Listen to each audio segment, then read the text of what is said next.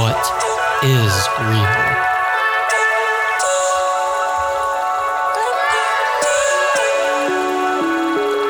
Welcome to the What is Real podcast. This is your host, Chaz.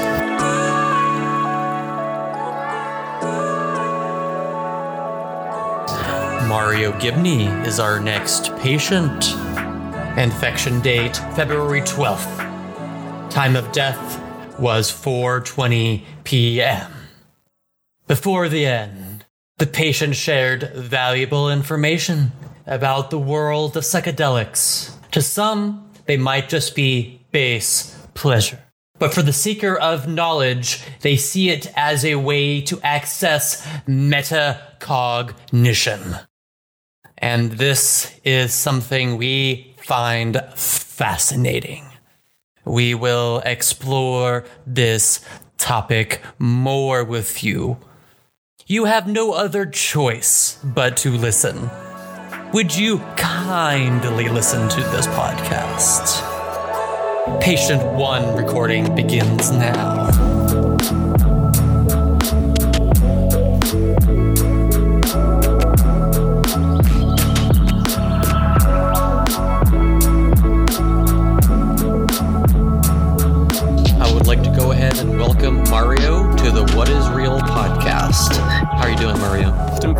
Having me on.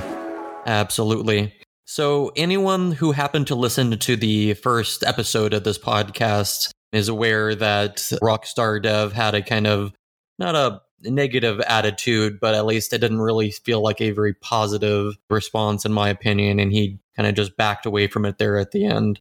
And so I wanted to have this episode that had a much more, I think, balanced opinion on psychedelics, on drugs in general, things like that. I'm not sure if you're an expert per se, but um, would you say that you're a person that has experimented in the world of psychedelics and things like that? I, am definitely not an expert, um, but I would describe myself as someone whose life has been strongly influenced in a very positive way by psychedelics. Yeah. Maybe for reference for people that have never done things like this before, a point that was brought up in the previous podcast was kind of a very negative outlook on drugs and the kind of baggage that the word drugs itself brings with it. I'm sure you're kind of aware just that general kind of, you know, drugs, you know, uh, you know, it doesn't matter if it's LSD or heroin, it's all it's all drugs, you know, it's all bad, whatever. What's your general outlook on drugs, not just psychedelics, but drugs in general? That's a really difficult question. I mean, the first thing is I would ask a person to tell me what their definition of drugs is, and then ask them, does that include alcohol, tobacco, and you know, marijuana? Because if it does, then you know you'll you'll find that people seem to treat those drugs very differently.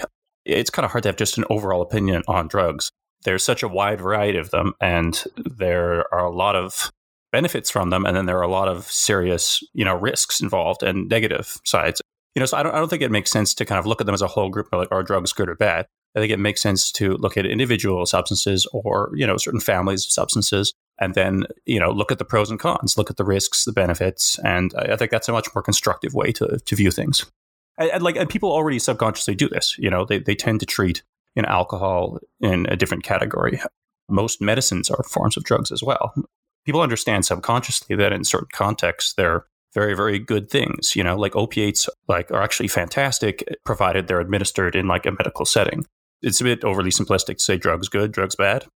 I would agree with that. I suppose i've just seen in my life in the united states the kind of outlook towards drugs definitely shifting from kind of where they were in the uh, 90s of you know even marijuana being like a kind of evil thing to it mostly going away in most places that I'm in. I will admit that I'm in a state where it is legal currently, so it's a bit biased, obviously, but I see that, and I think I see things like a couple different states here, kind of uh, moving towards magic mushrooms being legalized for kind of medical reasons, and Oh, recreational as well, isn't that right? I think in what was it, Denver, and then I think it was Oakland as well. Uh, have made mushrooms uh, legal for recreational purposes as well, unless I'm mistaken. I believe you're correct. I was kind of going along those lines to kind of ask you what's the situation in Canada, because because I don't really just have the knowledge of north of the border there. as people know, we quite publicly uh, legalized marijuana. I believe it was at the end of 2018. I'm recording this from uh, Victoria and Vancouver Island, British Columbia, which is one of the probably most progressive places on earth. Mushrooms aren't legal here. The police aren't really trying to catch people who do them because, you know, we have, you know, like I'm not recommending anyone do it. Like, you know, know your laws, don't break them. If you want to experiment with this stuff, make sure you do it, you know, under a legal setting, like either travel to a place where it's legal or, you know, it's starting to become easier to do research on it. There's a lot of research come out of the universities here and general attitudes toward it are um, quite progressive here. I mean, this is a big shock for me because I spent most of my 20s in South Korea, which has very, very strict laws against drugs. You know, culturally, people even more so, more than the West, they kind of lop everything together in one negative category. You know, I was there six years, and you know, like once every few years, I'd hear rumors that like a friend of a friend had weed. It was just such a different world in Canada, and so coming back to Victoria, which I'd never lived in before, which is even more progressive than where I grew up in Alberta, it it was quite a shock let's take a, a, a few steps back here. What was your introduction to drugs? Was it the kind of cliche, you know, marijuana gateway, or was there something a bit more innocuous to kind of start you off with here? I guess that depends. Uh, yeah, again, how you define drugs. I think I drank coffee regularly. The first time when I was like ten, my um, parents wanted me to drink coffee because I think they'd heard it was helpful for kids who have like attention issues or something. but um, no, and then like you know, like a lot of teenagers, I started drinking when I was I know, 15, 16. I would get drunk pretty regularly with friends. And then at university, I would smoke weed a few times a year, and that was it. So, I mean, I was pretty straight edge growing up. Through those years, I, I did have this very kind of, okay, all other drugs are bad kind of mentality. I only got interested in exploring the world a bit further after I was in Korea, not because it was there, but because I, I was living in a new country and I, I was kind of flabbergasted at how what appeared to me were backwards views on um, marijuana, how prevalent they were. And so I got a bit more interested in like, why is there such legal opposition around the world to this, you know, mostly not very harmful drug, especially relative to alcohol. And also, like, I was seeing around me, like, alcohol consumption is like high in Korea. It's like one of the most alcoholic countries in the world. It's a bit of a problem. Like, you know, it, like it's got to take its toll on people's health there. And so I, I started reading more about the war on drugs and how we got to where we are today. And there is an excellent book I'd recommend people read called Chasing the Scream it's a history of the construction of these drug laws and kind of their uh, were pretty racist origins in the United States and how the United States forced this really oppressive regime on the rest of the world. Uh, you know, it also kind of opened my eyes to the more nuanced view of, you know, what is a drug, like I was discussing earlier.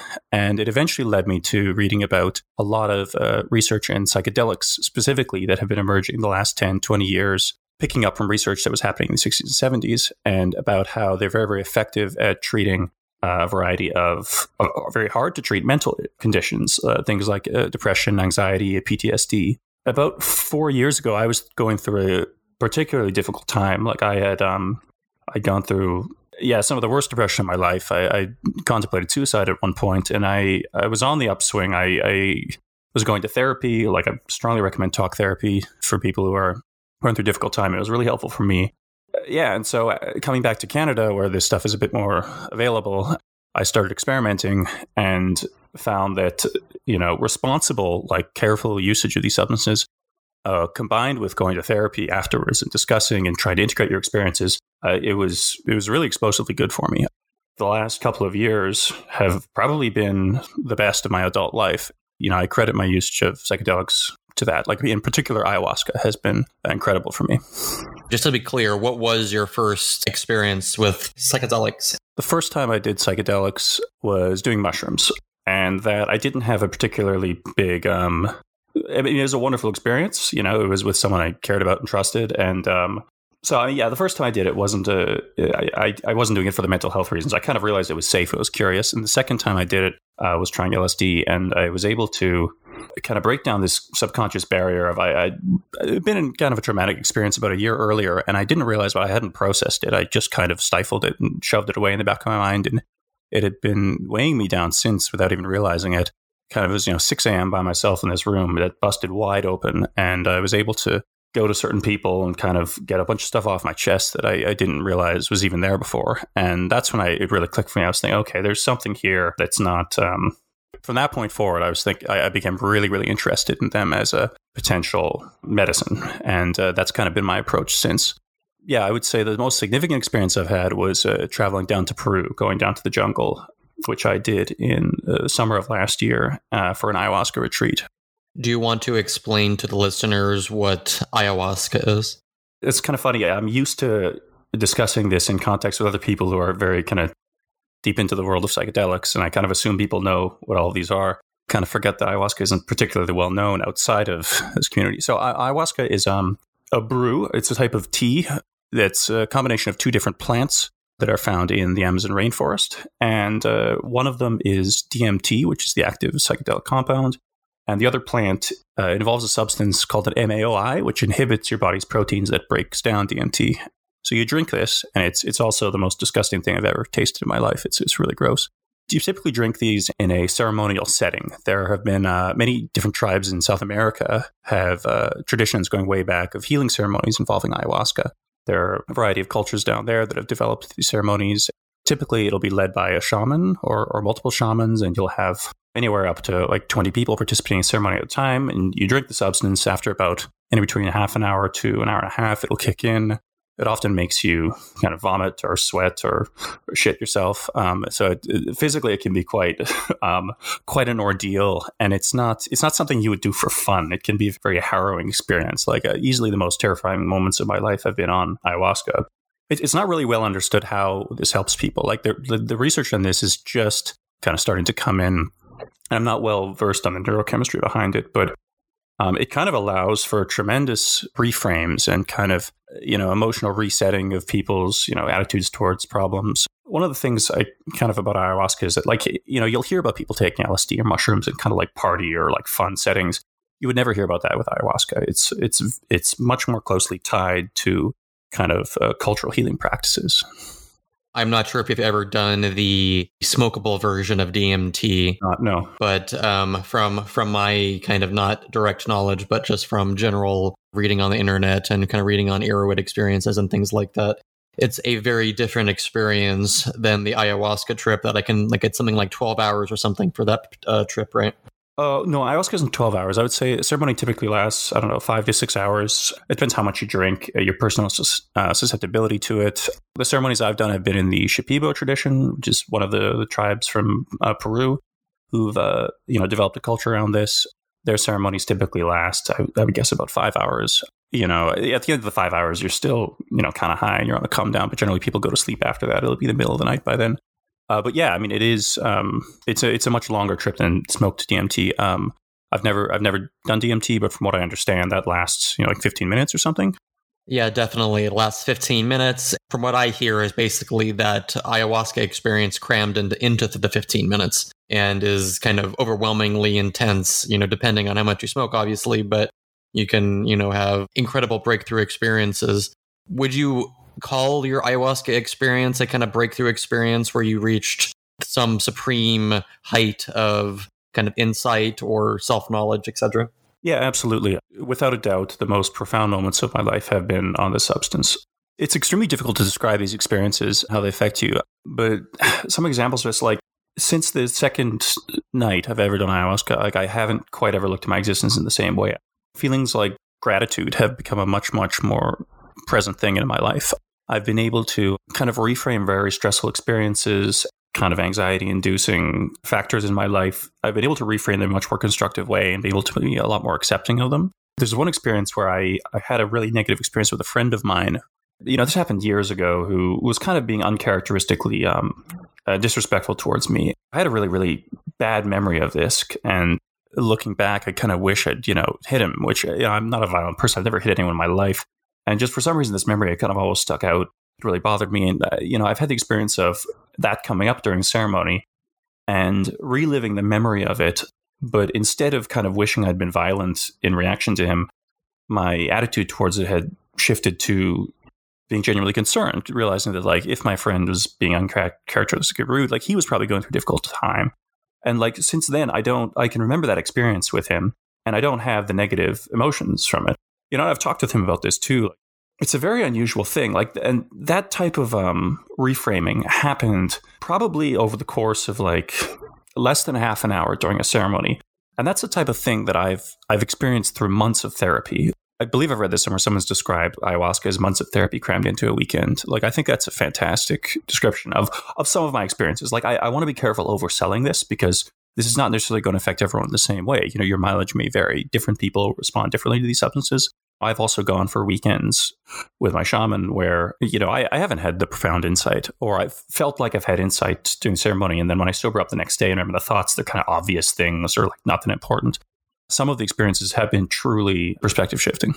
Something that might occur with psychedelics very often, you know, especially if you go for the the higher dosages or the the higher threshold is you might experience something like ego death. Is that something within your particular experience? I'm not sure. I've read about ego death. I don't have a very clear picture in my mind of like what the ego really means. Like I can repeat to you what I've read what it means, but I it's not really concrete in my mind. So considering the depth and quantity of my experiences, I've probably had some experiences at least related to what people are talking about there, but I, I can't speak to that term specifically. I do a lot of meditation. Most days I'll start off by doing 10 minutes meditation in the mornings. You know, ego death and kind of trying to get better understanding your sense of self is something I would put more in that domain. Like, I mean, I know they're related. But I can't say a lot about that in terms of personal experience. You know, maybe I'll just share my experience here if, if you don't mind, just to kind of give some reference. I definitely took mushrooms one time and probably took more than I probably should have, or maybe the, the caps were just more potent than I had uh, expected but I had taken them and it was, I was kind of terrified to be entirely honest. And I was not enjoying myself. You know, other people were going inside to a party and I was just like, no, that's, that's way too much going on inside there. I'm just going to sit inside this car and not be with you people. I ended up, you know, just actually leaving, just going home, going to sleep. And actually, during this, uh, when when I was sleeping, was when I experienced a kind of ego death, and it was mostly like I knew who I was wasn't anything, that the self wasn't real, and that everything that's talking right now is just like an illusion of mine. And that I was existing within that kind of mental framework for what seemed like forever. It, like it seemed like a very, very long period of time. Eventually, that feeling did fade. I woke up, looked outside, and it was the most beautiful day I had ever seen in my entire life but for for a while there who i was wasn't a real concept.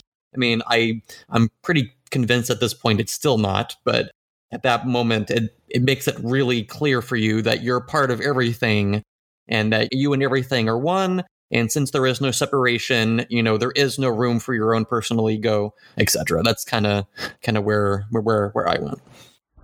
Yeah i mean that, that sounds very similar to a lot of the um description of it I've had, and I, you know, especially how kind of you felt the next day and this kind of new level of appreciation you'd felt. I, I can relate to that. Yeah, I don't. I don't think I've had ego death if it's the first half of that.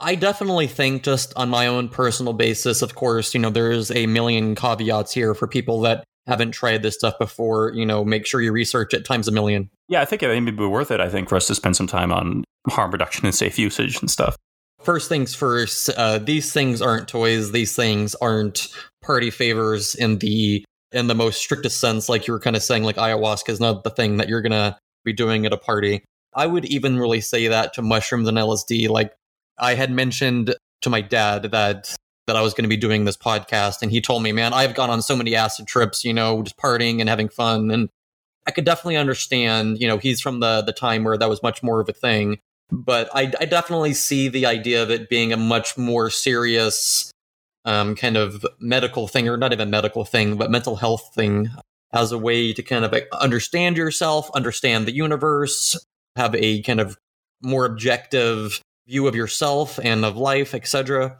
What kind of steps, you know, what kind of things would you recommend generally to people aren't you know doing the silly thing. Like i think there's the cliche that you might drop acid and then jump out the window or something. I think that's not super likely but other things like you know don't drop a bunch of acid go outside freak out and you know do something stupid. I think that's at least possible. Well yeah i mean like i mean people falling off of buildings while on these substances that does happen. That's a genuine risk. So i mean i, I don't think we should gloss over that too much one of the biggest risks probably comes from like, do you know what you're taking? Um, you know, because of the legality of these substances, you can't go down to the pharmacy and get like precise dosages of these. you need to really be able to build up some trust in where you're getting it from. And unfortunately, a lot more places now are offering, you know, you can get drug testing kits online. There are more places around the world. I know in Vancouver they have this, in a lot of festivals in uh, Canada, and I believe in Victoria they have free drug testing facilities where you can go in to make sure that what you're taking is actually what you believe you're taking. Being very careful about what you're ingesting, knowing where it came from, and your dosage is like number one.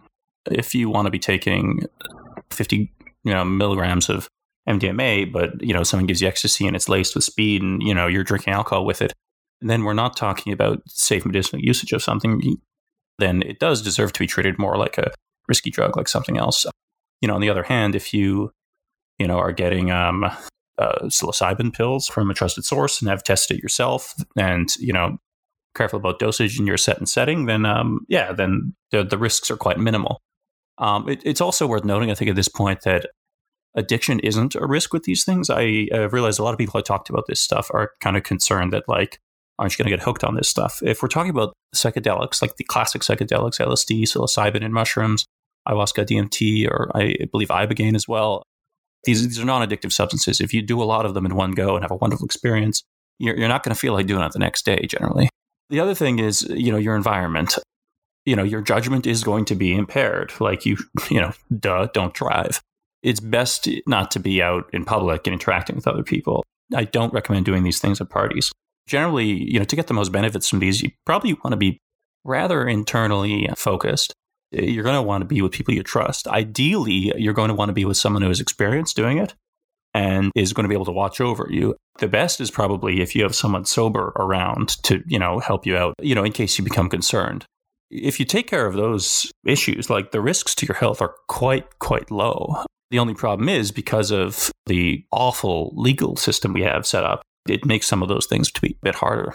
This is one of the reasons I think that ayahuasca has been so useful for me is that because of the kind of ceremonial practice, because of the fact that there is a religious exemption for it in Canada, the United States, some there are, you know, ayahuasca churches where now you can practice it without being afraid of legal repercussions. And then you have professionals who are their occupation is helping people through these experiences.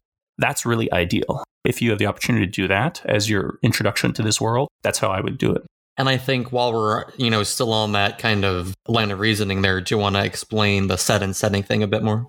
Right, yeah. So set and setting refers to set typically refers to your own kind of mindset, how you are going into it, and setting is, you know, your location and time.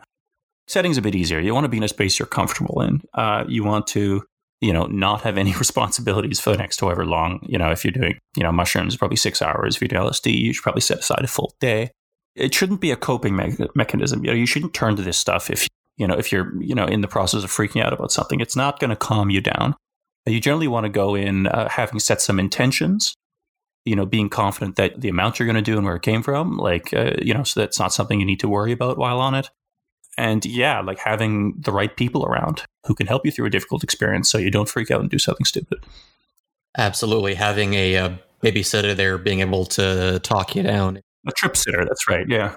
Yeah, absolutely. Having someone like that around, you know, is definitely a good idea. If they're sober, that's definitely better, like you were saying. Those are all great examples. And I guess, you know, in my own personal experience, I haven't really had that, you know, kind of ayahuasca experience where it's much more religious or spiritual or whatever you want to call that. I guess I've never really had that portion as much. It's been much more in my own kind of world of building my own kind of internal religion, if that makes sense.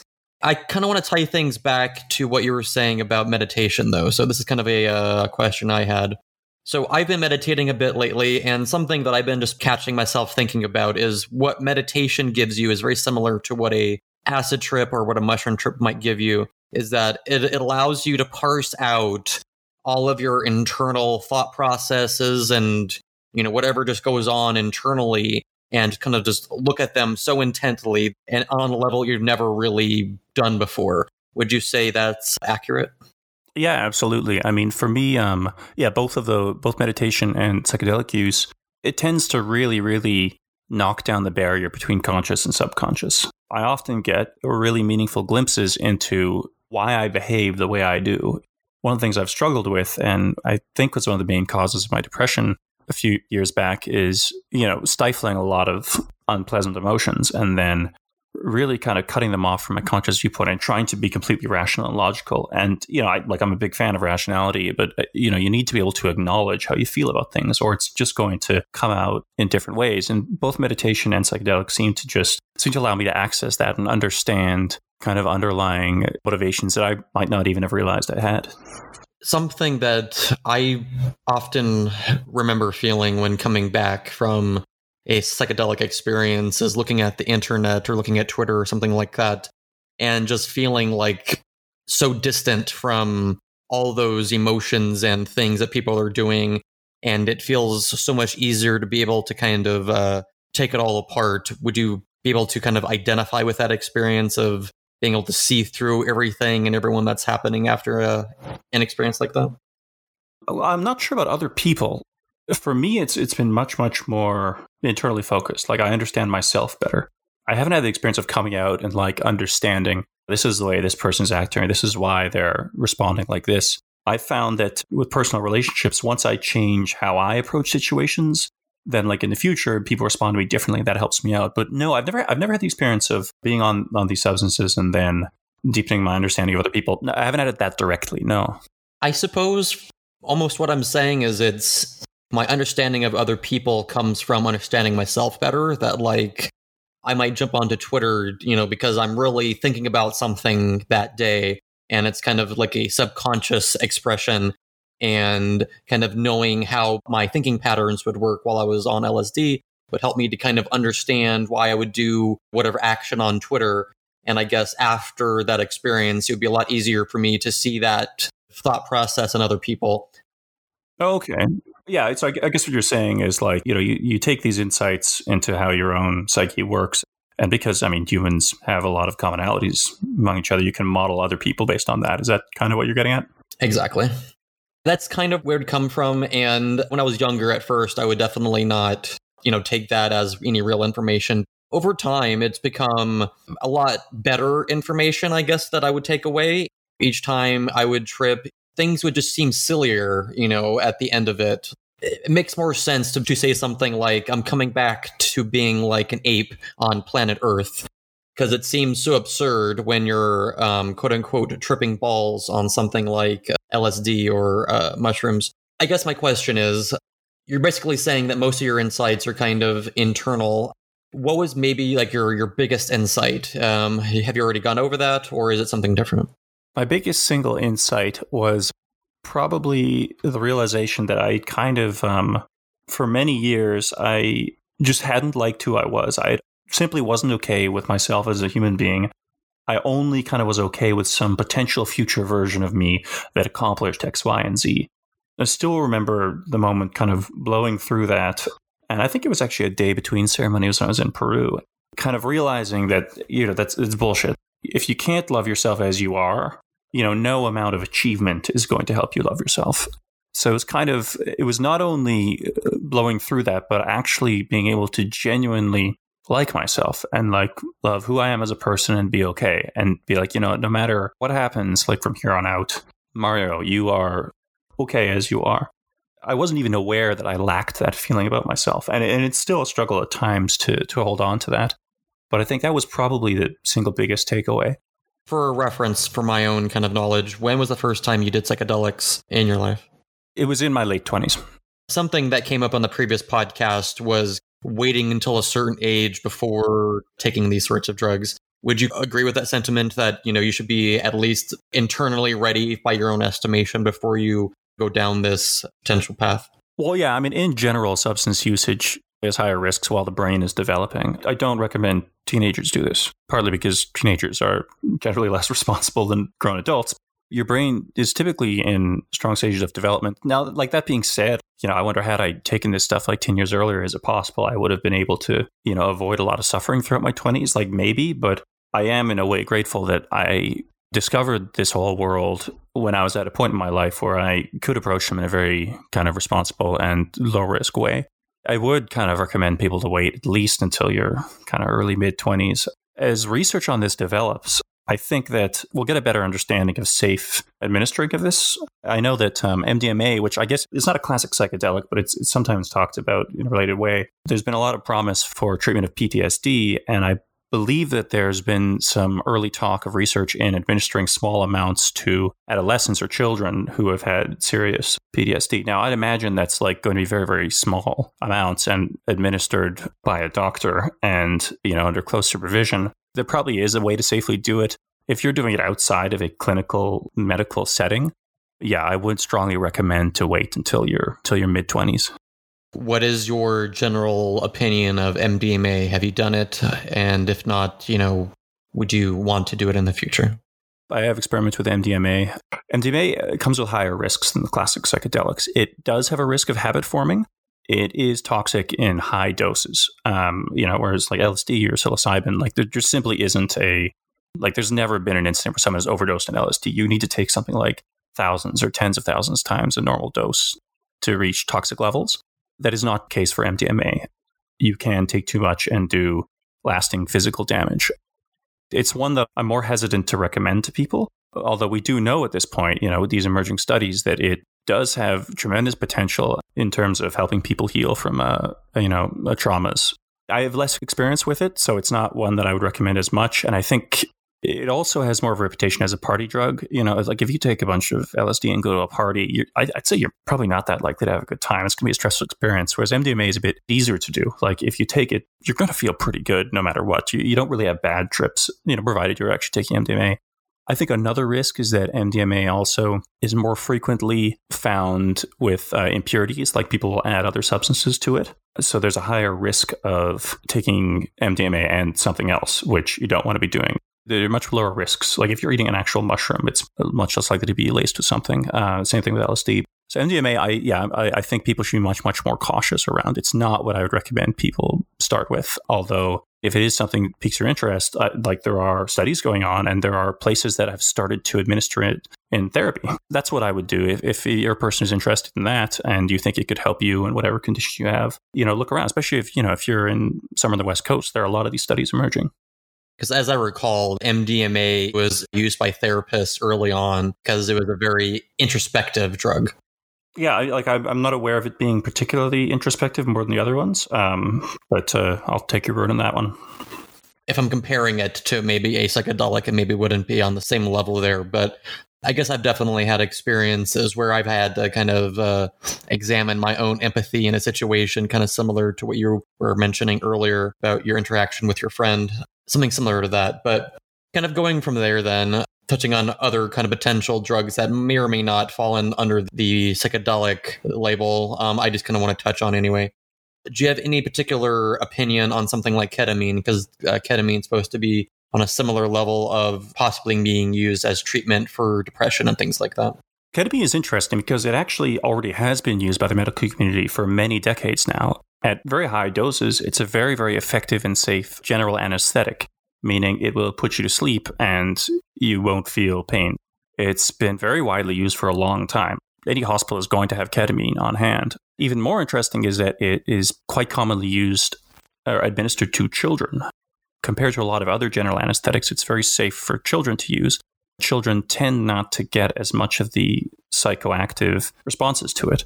An interesting footnote is you may remember the um, boys stuck in the cave in Thailand. Uh, I think it was one or two years ago, where they eventually brought them out. Uh, the scuba diving team brought them out. They actually gave all of them ketamine so that they would be sedated. They could more easily transport them through the water, and they wouldn't um, wouldn't have panic attacks. Interesting. Yeah, ketamine's got a, a much longer history in the medical community, but as a painkiller essentially. Nowadays, there are ketamine clinics opening up in the United States. I'm not sure about Canada. There's at least one person I know who has started doing ketamine treatments under the medical system as treatments, you know, for treatment resistant depression. I've heard very positive things. It's not something I've personally experimented with. And again, I think it, does also come with higher risks.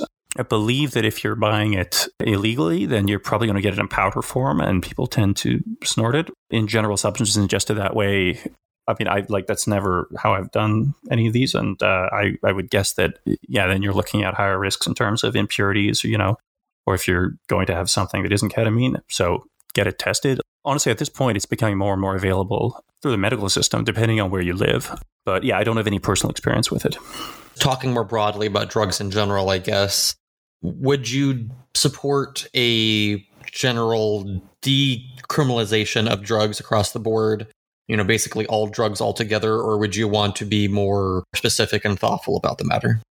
I'm strongly in favor of decriminalization. Drug use and addiction is a serious, serious problem, but it is a medical problem. It is not a criminal problem. You've seen in countries like Portugal, I think about 20 years ago, decriminalized all drugs and provided people safe access. Most of the problems can be traced to the fact that they are illegal. If you allow people to safely acquire these drugs without fear of uh, you know, legal repercussions, you'll have a better time reaching out to drug users. They'll be less at risk for um, overdosing because they've accidentally taken fentanyl when they thought they were taking, you know, heroin or whatever. Then you're also not going to be funding criminal organizations who will be trying to push more addictive drugs on people. Um, so yeah, I'm strongly in favor of decriminalization. I, I think that these um, substances should be medically available for people, and we need to address kind of underlying issues. Have you heard of um, Gabor Mate?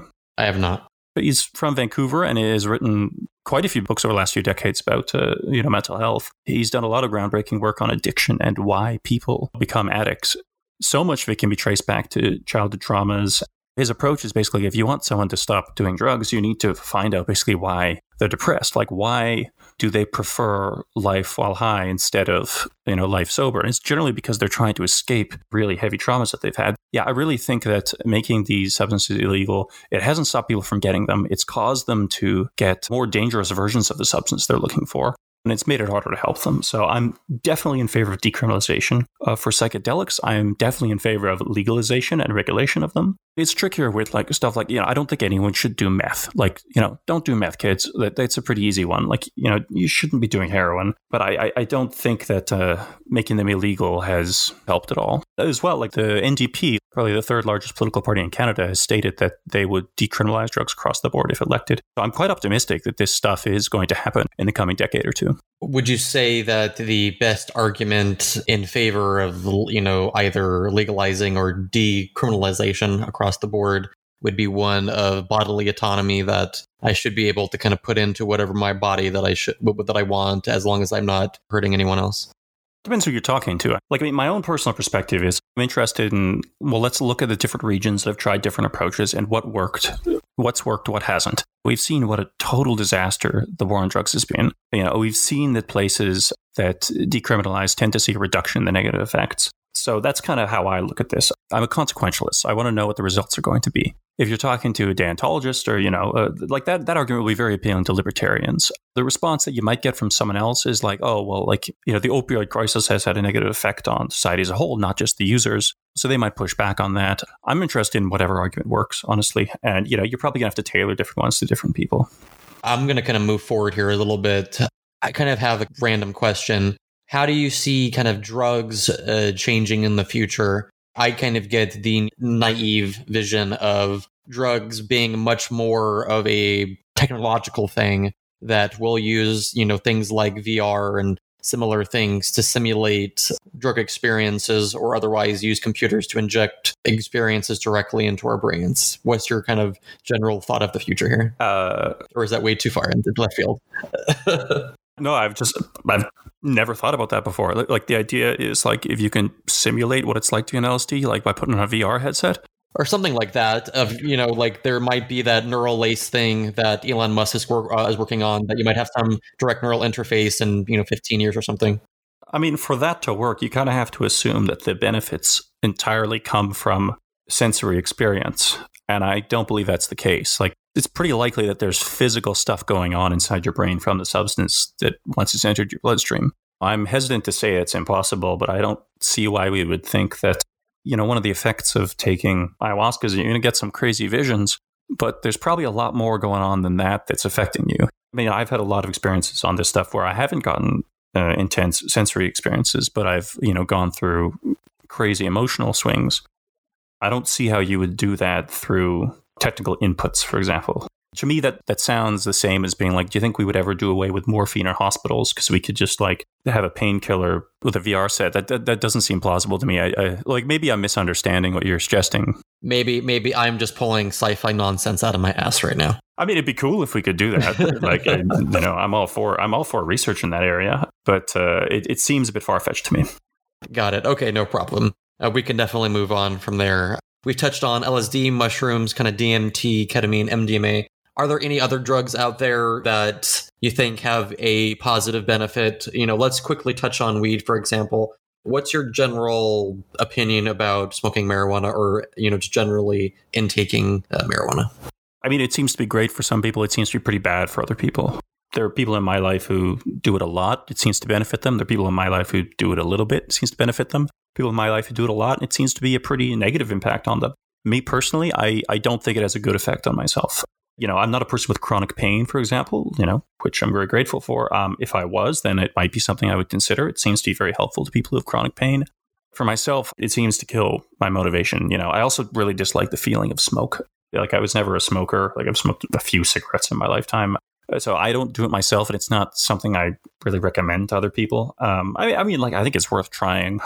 It's not something I like to talk about much anymore because kind of there are enough other people pushing for it you know, great, it's been legalized. You know, people shouldn't be thrown in jail for it, but I don't know. It's it's not something I recommend. I actually, for now, I'm coming up on about uh, nine months now where I haven't uh, had a drink of alcohol or smoked any weed. Um, I kind of decided to cut both of those out of my life um, in spring of last year, and very very happy with that decision so far. Would you put maybe edible THC or edible marijuana in a different bucket because it can just kind of a different experience? Oh yeah, I'm open to it. I mean, it, like there definitely are significant differences. Like first of all, it seems to be less unhealthy because you know inhaling smoke's pretty bad for you. It's not something I tend to do. I think I've, I've done it twice. Um, once was very enjoyable. The other time was not. You know, I, like I'm not I'm not opposed to it, um, but it's it's not something that I um, have a lot of experience with. Would you call it a psychedelic experience, though the you know taking edibles versus smoking it kind of thing? I would not call my experiences on them psychedelic. I've heard from other people that it is very analogous. Uh, yeah, no, I don't have experience, but I wouldn't argue against someone who claims that. Do you have any opinion on microdosing? Microdosing is interesting. Again, I don't really have much experience with it myself, and it seems to be a bit harder to test. You know, now that we're, it's easier to get funding for you know clinical trials and stuff. You know, you can do that with a substance as long as the person you're testing it on, you know, are under your care, and then once they've sobered up, you let them out into the world. I think ethics communities are a lot more cautious about you know administering psychedelics and letting people go out in the real world to their jobs and stuff. So I think it's it's just less well understood. Hopefully more data comes out on that. I don't have a lot of experience with myself. Like I've known people who do it, but I they're not people close to me, so I don't know a lot of other experience with it. The risks seem pretty low, so it probably you know again like you know provided you know what you're taking if you're taking trace amounts, it's probably safer to try than like, you know, self-administering a large dose of something else. If if you're a person who's very cautious about it, it seems like a lower risk entry point, but uh, I don't think it's as well understood. I think I'm I'm about to move on from this particular topic here. Was there anything else on the general range of psychedelics drugs that you would want to hit on before we move on to other topics here? Yeah, just like in general, like I want to be really cautious about overselling it. Your mileage may vary. This is definitely not for everyone. There are risks associated, especially if there are people in your family who've had issues with uh, psychosis or um, psychopathy, like or schizophrenia. Like this is probably stuff you're better off avoiding. Do your own research on this. Know the laws in your area. Like I've been very, very fortunate enough to live in a place where this stuff can be sometimes legally accessed. I've been fortunate enough to travel to places where I can legally do it. I'm not recommending anyone break the law. Be careful out there. Don't take this stuff lightly because even though I think there are big benefits, they do come with big risks. Just want to make sure that caveat is in there. You might not have the same benefits as other people have had, but yeah, I mean, be safe. I really appreciate you saying all that. All right. So I just kind of wanted to go into more broad topics here before we uh, close out the show. From my seeing on Twitter here, you work at that evil, evil company called Blockstream. Is that right? That's correct. Yeah, I've been there just over two years now. And what do you do over there? So I'm the customer support lead. A lot of my job is helping people use Blockstream Green, our wallet. We got an online store, so I'll do management of that. Translation, I'll manage some our translation team at times. So it's, it's startup life. So when something pops up and needs doing, someone does it. So yeah, I've had a few different roles. How much have things changed over there? I mean, the last two years have been kind of crazy as far as, you know, things like Lightning goes. Yeah, um, so I'm not working on the Lightning side of things, other than the the Lightning store. So I can't comment on a whole lot on that. The company, you know, has grown quite a bit. I guess when I joined, we were kind of shifting more towards being this company where there are a whole bunch of like super smart engineers and scientists working on a whole bunch of different cool, crazy ideas. And now we're tending to consolidate more into a company with a proper business model and, you know, working on those sources of revenue. And, you know, the, the mining announcement was huge. I remember when I first joined, sitting in one of the internal meetings and them talking about like all this mining we were doing and this kind of massive facility we we're building out I was kind of blown away. I was like, wow, okay, Blockstream's mining. I had no clue. I thought there's no way this will stay under wraps for so long. So I'm kind of impressed we were able to keep it on the down low until the announcement. So that was cool. You know, it's exciting. Like since I joined, like Liquid is launched and has been integrated and starting to see some usage gradually picking up. Like I think we're up to more than 600 Bitcoin pegged in now. This year is going to be great. I, I like I can't wait to see more of the usage coming out. Absolutely you know, we're probably going to use this part for if if we can cobble enough stuff together here and enough uh, talking together here, we can put it on Lightning Junkies. But just, I'm, I'm just curious, uh, do you have any uh, kind of experience with Lightning, kind of just generally as a user, or just have you just not, you know, had time to have a look quite yet? I know the basic stuff, like I can, you know, check for payments on our on a node in the store, but I haven't messed around with it a whole lot. I don't have a technical background. Like I a liberal arts degree, and I was an English teacher before I was hired uh, at Blockstream. So my role has had a lot more to do with kind of understanding what's going on at the company and then being able to explain that to other people. And so I haven't been like down in the code with the nitty gritty stuff as much. I really do enjoy teaching about it though. Like one of my favorite kind of areas of interest is helping non-technical people get a technical understanding of how this stuff works. I actually just did a webinar a few days ago, um, doing a series called the Bitcoin Primer for uh, Blockstream's YouTube channel. The last episode was an explanation of how a Lightning Network works, like how Lightning channels are constructed, you know, with Bitcoin script and how you can send payments through them. But yeah, I spend a lot more time kind of uh, a bit more of an armchair guy when it comes to, to Lightning. You know, I like taking people who don't know how it works and helping them understand it. But I, you know, I'm not a developer. I, I haven't built anything. I really like the, the, the topic of teachers and teaching and learning. You know, so let's take that quick uh, tangent here because I think that that's probably a, a good one. What do you think about the idea of learning and teaching kind of being practically the same thing, being synonymous? If you really want to learn something, go teach it. Oh, absolutely. Like that is how I know most of what I know about Bitcoin. I, I got interested in it back in, I guess it was May 2016, so almost four years ago now.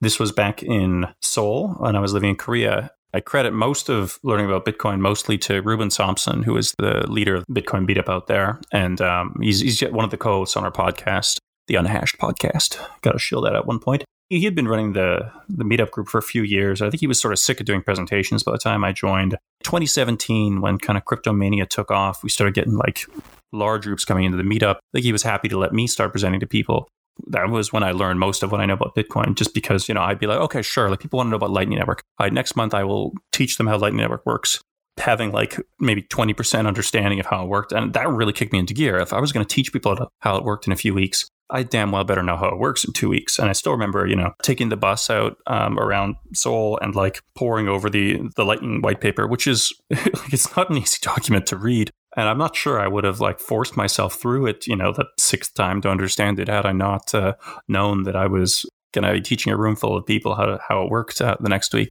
If you want to know how something works, be prepared to teach to other people. Still kind of staying on that same thought. What part about Bitcoin, you know, has been the most interesting uh, thing for you here? Like, is it the kind of technology? Is it economics? Is there any portion that really kind of sticks out for you?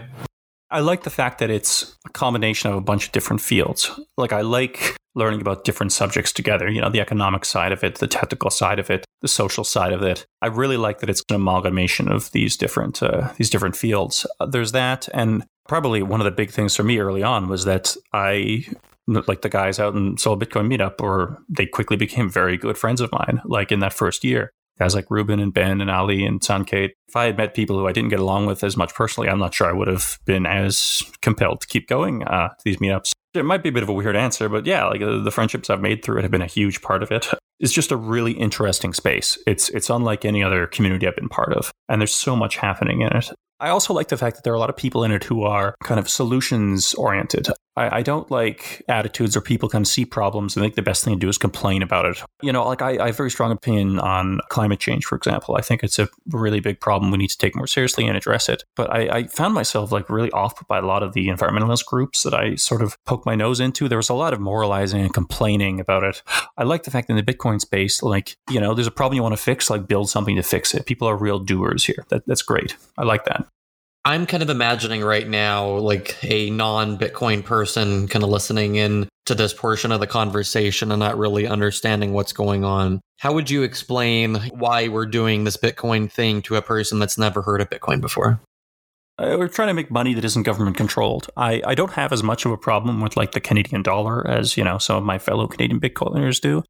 But it's hard not to look at what goes on in places like, you know, Venezuela and think, Jesus, like we need to figure out a way to stop governments from abusing people in this way. I think it's hugely critical that we build an opt out. I think like the banking system in the world has been had a tremendously positive effects. As much grief as we give it, we, you wouldn't have modern society without the centralized banking. That's just because you know we didn't have it wasn't possible digital digital currency without a central bank until Bitcoin, and now we have this other option. It's going to make it much much harder for kind of abusive authoritarian regimes to take control of their people. I think that's one aspect to it that even if you doubt, like it's really really hard to argue against that. I think that wouldn't be a positive effect, even if you think there are other problems with it. I think I have a final question here for you. That's again out of left field because that's those are my favorite questions. Sure, go for it. So we're in a uh, new decade. You know, someone might want to correct that and say, "No, we're not. Not till next year, or whatever." We're in a new decade. They're wrong if they say that. Thank you. Sure.